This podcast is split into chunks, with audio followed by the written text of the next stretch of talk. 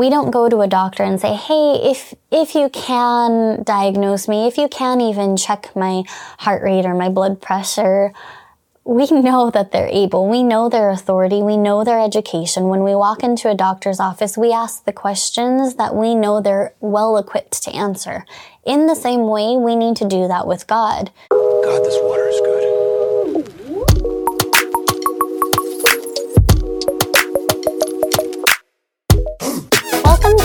Podcast, where we share the truth of the gospel and God's heart for you. I'm your host, Lauren, and guys, I'm so excited to be back today.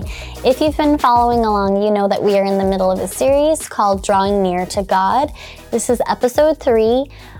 It has been nice because when we started this series, we were able to fi- film our first two episodes, and I got a little bit of a break from weekly filming, which was nice, but I am rejuvenated and ready to go.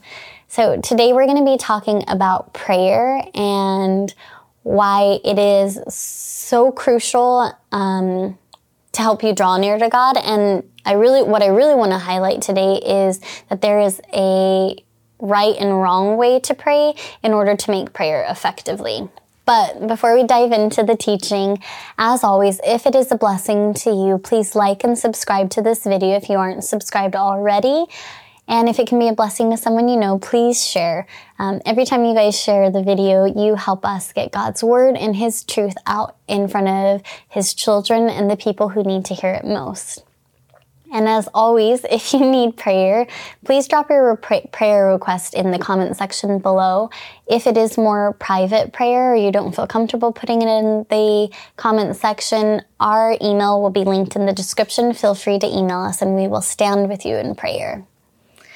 All right, so prayer. That's what we're talking about today. And I know some people, when you're looking at how do I deepen my relationship with God, getting in the word and prayer is maybe not the thing you want to hear, but prayer is our communication with God. It's our direct line to hear from Him and to speak to Him. So we're going to have that conversation. If you look at any strong and healthy relationship in your life, it is probably founded on strong and good communication. So when I think about my relationship with Tim, we talk all throughout the day, but having individual time set aside for him and I to talk, it's so important. It allows us an opportunity to really discuss important things or things we can't just discuss on the fly. And so, in the same way, in a worldly perspective and the importance of communication, um, in our horizontal relationships, it's so much more important in our vertical relationship with God. It's also important to realize that prayer is really powerful. I want to start with reading scripture in James 5, verse 13 through 18. So let's go ahead and go over James 5, verse 13. This passage is called the power of prayer. Are any of you suffering hardships? You should pray. Are any of you happy? You should sing praises. Are any of you sick? You should call for the elders of the church to come and pray over you, anointing you with oil in the name of the Lord. Such a prayer offered in faith will heal the sick, and the Lord will make you well. And if you have committed any sins, you will be forgiven. Confess your sins to each other and pray for each other so that you may be healed. The earnest prayer of a righteous person has great power and produces wonderful results. Elijah was as human as we are, and yet when he prayed earnestly that no rain would fall, none fell for three and a half years. Then, when he prayed again, the sky sent down rain, and the earth began to yield its crops. What I love about this passage is it it starts to outline the different ways we should go to God in prayer. So the passage shows us that when we're facing trials or hardships, we should pray. But it also outlines are any of you happy? You should sing praises. I love that because it's important to realize when we give thanks, when we sing worship, when we are obedient, when we're just joyful towards God, that is a form of prayer. And I don't think many of us realize that, that, that giving thanks to God is prayer. It, it is a form of prayer for us. We should also pray if anyone is sick. We should pray prayers of healing and pray that in faith. Offer those prayers in faith, which we'll talk about a little bit more later on in this teaching. What I really think is important too is we should confess our sins. So if we have sin, I mean, we, we're always, you know, fa- falling and we always make mistakes throughout our day. Acknowledge that to God. Be cleansed and purified, accepting what he's, He did at the cross. But we're also called to pray for each other. So prayer is not just asking what we want and having our needs met, but it's also lifting our brothers and sisters in Christ up. So, those are some of the reasons we should be praying. And if you start to look at this, this starts to paint the pic- picture of prayer as a lifestyle. And with prayer as a lifestyle, it's really important to know that there is things and ways we can pray that can affect our prayer. It can make our prayer effective or ineffective. So today I hope I can motivate you to really dive deeper into your prayer life and equip you with guidance on, on how to pray effectively. So I want to start with some of the wrong ways to pray. And we're going to go over to Matthew, Matthew 6 verse 5. Um, let me get there. And this is the Jesus teaching the disciples how to pray. It's the Lord's Prayer. So I think we're all very familiar with this. But Matthew 5 says, when you pray, don't be like the hypocrites who love to pray publicly on the street corners and in the synagogues where everyone can see them. I tell you the truth. That is all the reward they will ever get. But when you pray, go away by yourself, shut the door behind you, and pray to your Father in private. Then your Father, who sees everything, will reward you. When you pray, don't babble on and on as the Gentiles do. They think their prayers are answered merely by repeating their words again and again. Don't be like them, for your Father knows exactly what you need even before you ask Him. I'm going to stop there so, my first bullet point on wrong ways to pray is don't pray publicly. Prayer is a private communication, it is our private conversation with God. And what, what, what the hypocrites did is they were praying publicly for praise. They wanted to have these showy prayers that sounded good and sounded knowledgeable, seeking pray they were seeking praises from other men. So it's important that we make prayer private and we're not trying to show off and go and trying to pray when we pray in churches or in Bible groups, praying with a heart posture that is seeking praise. I, I don't think I don't think a lot of us do that, but it is something to be mindful. It, our heart posture in prayer, our heart posture in our walk with God is so important. But this passage also highlights don't aimlessly talk. So in our prayer, God knows what we need. He, he knows everything. He's all knowing. He sees our needs. We can approach him then in confidence and knowing that he already knows, but it's important to realize prayer is for us. Prayer anchors us into his truth. It asks, it allows us the opportunity to hear from Him and receive His guidance and His provision. So rather than babbling on and on or praying in a way of hopelessness, approach Him in boldness. Which leads me to my next bullet point. Um, don't pray in ignorance. We need to know who God is. Mark, I'm going to take us over to Mark 9, verse 21 through 23. But our God is good, and we need to approach Him with that authority of knowing who He is. So we're going to start halfway through this story, but this is the story of the dad who brings his son to Jesus. His son is demon possessed and is thrown into convulsions and seizures all the time.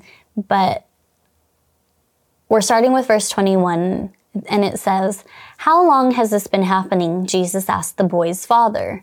He replied, Since he was a little boy, the Spirit often throws him into the fire or into the water, trying to kill him. Have mercy on us and help us if you can. What do you mean, if I can? Jesus asked. Anything is possible if a person believes. So, right there, we see the father brings his son for healing. He brings the son to have this demon cast out by Jesus. But then when he asks, he asks in a way of, oh, if, if you can, if you're able. And how often do we actually pray with that? Pray like that. We need to know God's will and who He is. He wants to heal us. He has a plan to prosper us. He has provision for us.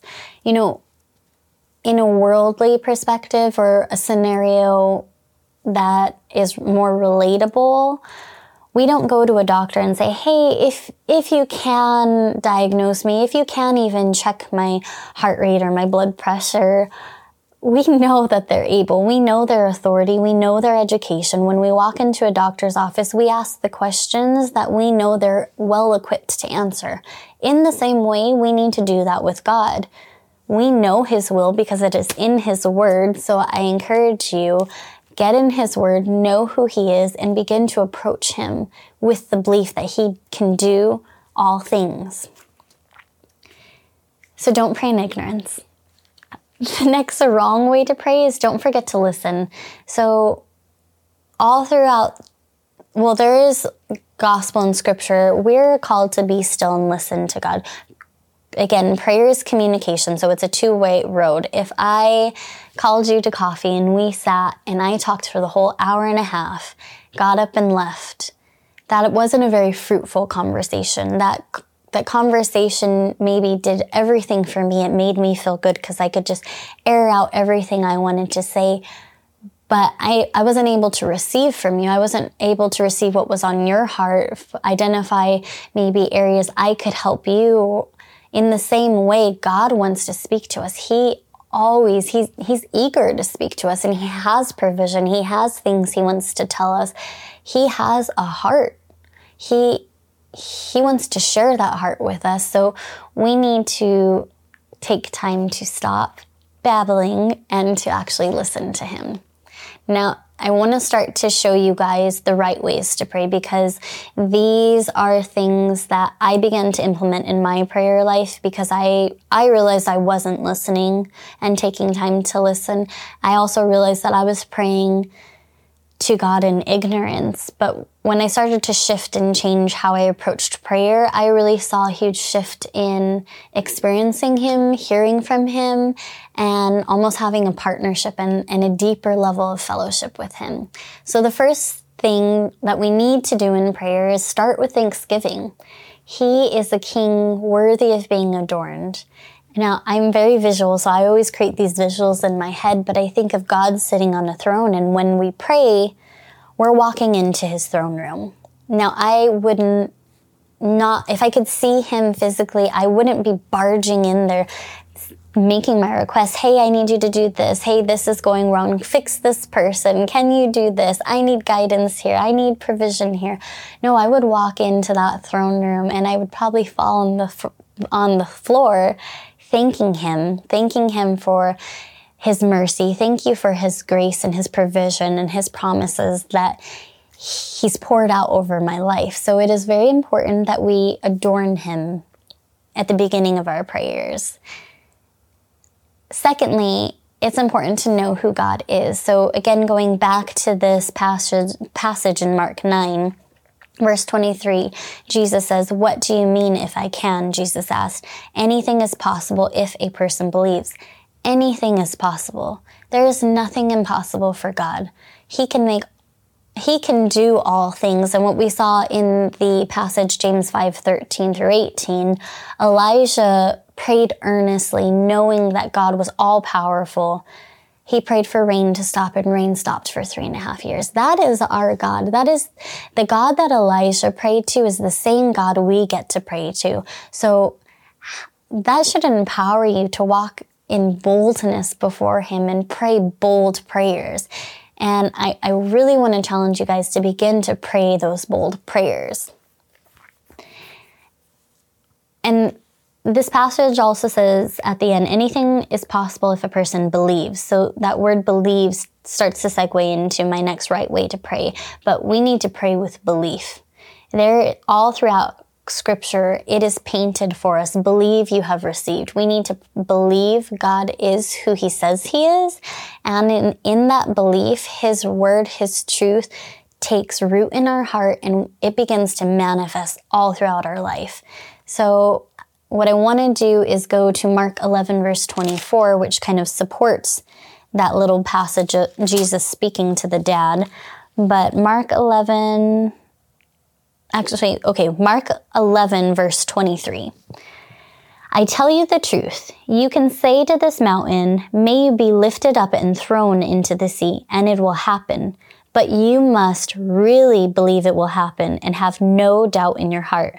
I tell you, you can pray for anything, and if you believe that you have that you've received it, it will be yours. So there we're seeing again Jesus telling us all things are possible. You can pray to a mountain and that mountain will move. So there are mountains in our life and we need to start walking in our authority, praying with authority that God is all powerful and whatever trial we're facing, He can move that trial. Now, I will say there are times in prayer we're asking for something and maybe our answer isn't, we're provided an answer, but our answer isn't provided in a way that we thought was right. And that's where trusting God and knowing that His will is good, pure, and perfect is important. God works all things out for His all, God works all things out for our good, and His ways and His thoughts are higher than ours. There are there are times He's given me an answer to a prayer, and it's not what I wanted. But again, that's kind of selfish. It's not what I wanted rather than His will. And He provided answers, and He provided ways that blew me out of the water because they were even they turned out even better than what I would have done. And so pray with belief. God can move your mountain, whatever trial you're facing, whatever situation that you are in that seems hopeless. Anchor into God, knowing that He can move mountains and throw them into the sea. But what it also says here is to pray having no doubt in your heart. So, how do we have no doubt in our heart, especially when things seem hopeless? I want to encourage you, and that's my next point of a right way to pray is unceasing prayer. Now, it doesn't mean you're locked up in your closet for 24 7. Obviously, we have lives to live. We can't do that. But if there is a situation in your life that is hard and maybe seems hopeless, continue taking it in prayer. Take it in prayer and thanksgiving, knowing that God works all things out for good. And as you begin to do that, as you take that challenging situation to God continuously, it's not for Him, it's not begging Him to do something about the situation, because He will. The moment you prayed and requested, He's already sent an answer. So your answer is on the way. But by unceasing prayer, it actually li- leaves little to no room for doubt to be placed in your heart and take root in your heart from the enemy. Sure, you may have doubts that come and you may have moments where you feel weak in the spirit, but his strength is made perfect in our weakness. And through unceasing prayer, we will rise up in his strength, which is so powerful and so much more than what we have in our physical bodies. And it and it gives no foothold to the enemy. No foothold. There, doubt will not take root in your heart when we are in unceasing prayer, which is why that is so, so important. Now, the my final reason or the final right way to pray, I guess, is to listen earnestly. So the definition of earnest is with with sincere and intense conviction, seriously. We need to make time to be quiet and be still before God. Psalms 37 7 says, Be still in the presence of the Lord and wait patiently for him to act. When we are in prayer, we are in the presence of the Lord. Of course, we're always in the presence of God, but when it's just you and Him in your prayer closet or in your bedroom on your knees praying, He is right there with you, eagerly and intently listening to you. In the same way, we need to take five minutes to just stop and listen, to be still and know He is there. He's trying to speak to you. And if you do that, I can assure you, I found for myself, uh, what I would do is, I, what I do now is I go through my prayers and I stop and I, I give five, ten minutes to just ask God, like, Lord, what is on your heart? what do you want to tell me? What areas of my life do I need to maybe surrender to you? Do I need to maybe step up in more boldness and authority? Show me what's on your heart, and I'll just sit. And I'll sit there and I'll listen with my eyes closed. And sometimes, and a lot of times, there's scripture that's quickened to me, and there's something that's quickened to me, and it maybe speaks to something I was praying about, or it's a scripture that I'm unsure how maybe it applies to my situation, but I just meditate on it. And as I meditate on that word God gave me, later on throughout the day, or maybe later on throughout my week, the puzzles start to come together and I go, oh, that's why you gave me that word that empowered me to handle this situation in a godly manner. That's guiding my direction to this. Um, so listening to God's so important. And as you begin to do that, you will hear from Him. Now, as we start to wrap things up, I want to touch on we now know the right ways to pray and the right things to do in our prayer, but there are two forms of prayer. There is formal prayer, which we saw in Matthew 6 5, and that is the going away into a private space and having that intimate one on one time with Him. Now, this is important, and if, this is an important way to pray, not only because Jesus told us that's how we should pray, but he also modeled that. So throughout his ministry, we saw he often went away and prayed. And he wasn't just talking the whole time he was praying. He he was talking to God, but he was also listening and receiving, receiving provision, being strengthened by the Holy Spirit. And so that one-on-one time is crucial and I think I think pictures and illustrations are really good for all of us and help us, but I think of a marriage relationship and so when you're married, you talk to your spouse all throughout the day.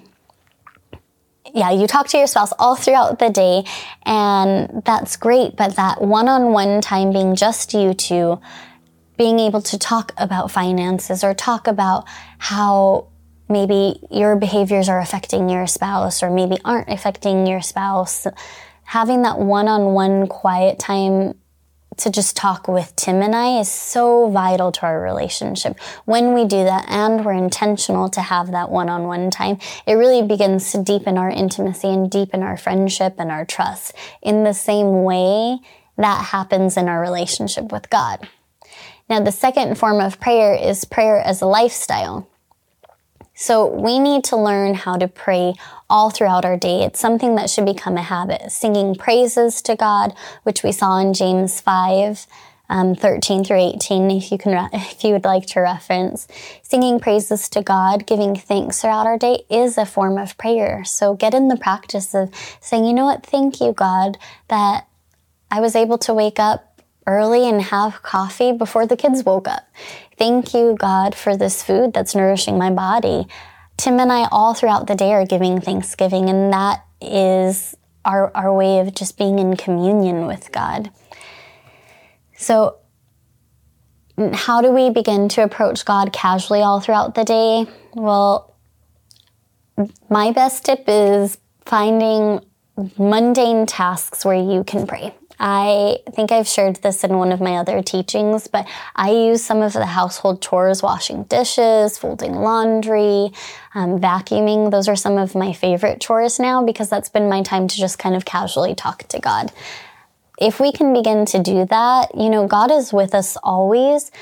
But that really begins to, for us, increase our awareness. Wow, God is always here. He, he's right next to me. I'm, I'm washing the dishes and He's here. He's here. He's all around me. He's providing, He's providing provision, protection, and I can just soak in His goodness while I'm doing these tasks. If you can begin to do that, I will tell you this will be transformative to your prayer life. It, it has been for me I know, I know firsthand it has been for Tim as well. Um, casual prayer and prayer as a lifestyle is just fantastic. So I, I, can't say enough good things about learning how to talk to him all throughout the day.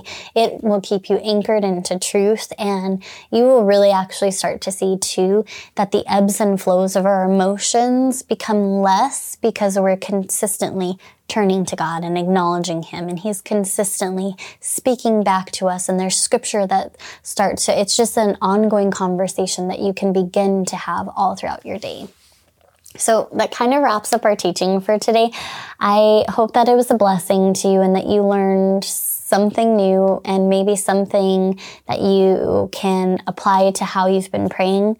Maybe you can start to evaluate how you have been praying and you'll realize that there are things you were doing that were causing your prayers to be ineffective or wrong ways you were praying. And maybe you can begin to implement some of these right ways to pray. So remember, the right ways for us to pray is to start with thanksgiving. He is our God, worthy of being adorned. Also, while you pray, know He is good. He is good. His will for us is good. His plans for us are higher than ours. And pray with belief anchor into the truth of God. All things are possible from all things are possible for him. There is not one thing that he can't do.